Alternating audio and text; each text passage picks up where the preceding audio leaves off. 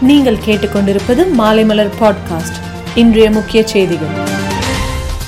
ஆளுநர் R N Ravi உரையுடன் இரண்டாயிரத்தி இருபத்தி இரண்டாம் ஆண்டிற்கான தமிழக சட்டசபை முதல் கூட்டத்தொடர் இன்று தொடங்கியது. கொரோனா இரண்டாவது அலையை சிறப்பாக கையாண்டதற்கு முதல்வருக்கு பாராட்டுகள். முதல்வரின் முயற்சியால் தடுப்பூசி செலுத்துவது மக்கள் இயக்கமாக மாறியுள்ளது. எங்கும் தமிழ் எதிலும் தமிழ் என்பதை உறுதி செய்ய அரசு நடவடிக்கை. இலங்கை தமிழர் நலனுக்காக அரசு நடவடிக்கை. பல ஆண்டுகளுக்கு பின்னர் முல்லை பெரியாறு அணையில் நூத்தி நாற்பத்தி இரண்டு அடிக்கு நீர் தேக்கம்.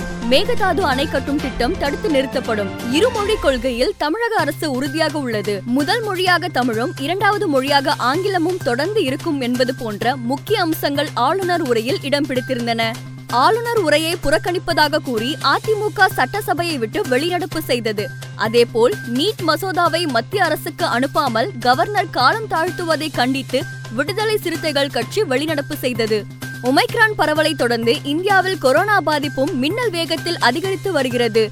நேற்று முன்தினம் பாதிப்பு முப்பத்தி ஏழாயிரத்தி முன்னூத்தி எழுபத்தி ஒன்பதாக இருந்த நிலையில் கடந்த இருபத்தி நான்கு மணி நேரத்தில் ஐம்பத்தி எட்டாயிரத்தி தொண்ணூத்தி ஏழாக அதிகரித்துள்ளது. நேற்று அதிகபட்சமாக மகாராஷ்டிராவில் பதினெட்டாயிரத்தி நானூத்தி அறுபத்தி ஆறு பேருக்கு தொற்று உறுதியானது. கொரோனா வைரஸ் தொற்று கட்டுக்கடங்காத வகையில் உயர்ந்து கொண்டே வரும் நிலையில் பிரான்ஸ் அதிபர் இமானுவேல் மேக்ரான் தடுப்பூசி செலுத்தாதவர்களை சிறுநீர் கழிப்பது போல் உதாசீனம் படுத்துவேன் என தெரிவித்துள்ளார். அவரது இந்த பேச்சு சர்ச்சையை ஏற்படுத்தியுள்ளது. மவுண்ட் மவுங்கானுயில் நடைபெற்ற நியூசிலாந்துக்கு எதிரான முதல் டெஸ்ட் போட்டியில் வங்காளதேசம் எட்டு விக்கெட் வித்தியாசத்தில் வெற்றி பெற்று நியூசிலாந்து மண்ணில் முதல் வெற்றியை ருசித்து சாதனை படைத்துள்ளது.